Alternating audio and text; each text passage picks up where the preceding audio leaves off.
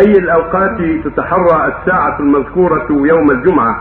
أفي يوم الجمعة أو في العصر أم بعد صلاة الجمعة مباشرة؟ الله جل وعلا جعل فيها ساعة تقبل فيها الصلاة تقبل يقبل فيها الدعاء وهي ساعة قليلة. لا يوافقها المسلم وهو قائم يصلي إلا أعطاه الله سؤاله.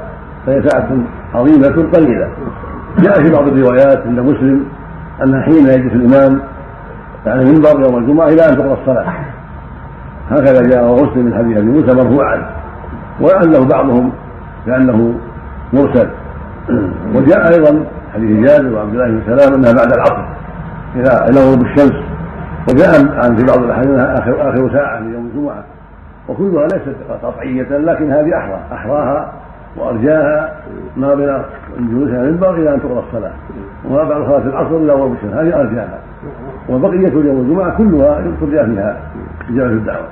جميع أوقات يوم الجمعة كلها ترجى فيه إجابة الدعوة. لكن أرجاها ما بين جلوس الإمام على المنبر إلى أن تقرأ الصلاة. وما بين صلاة العصر إلى غروب الشمس هذا الوقتان أرجى الأوقات كما جاء في ذلك الأحاديث. وبقية الجمعة ترجى فيها هذه الإجابة. فينبغي الإكثار في يوم الجمعة من الدعوات. ينبغي الإكثار من الدعاء. لعله صادف هذه الساعة المباركة.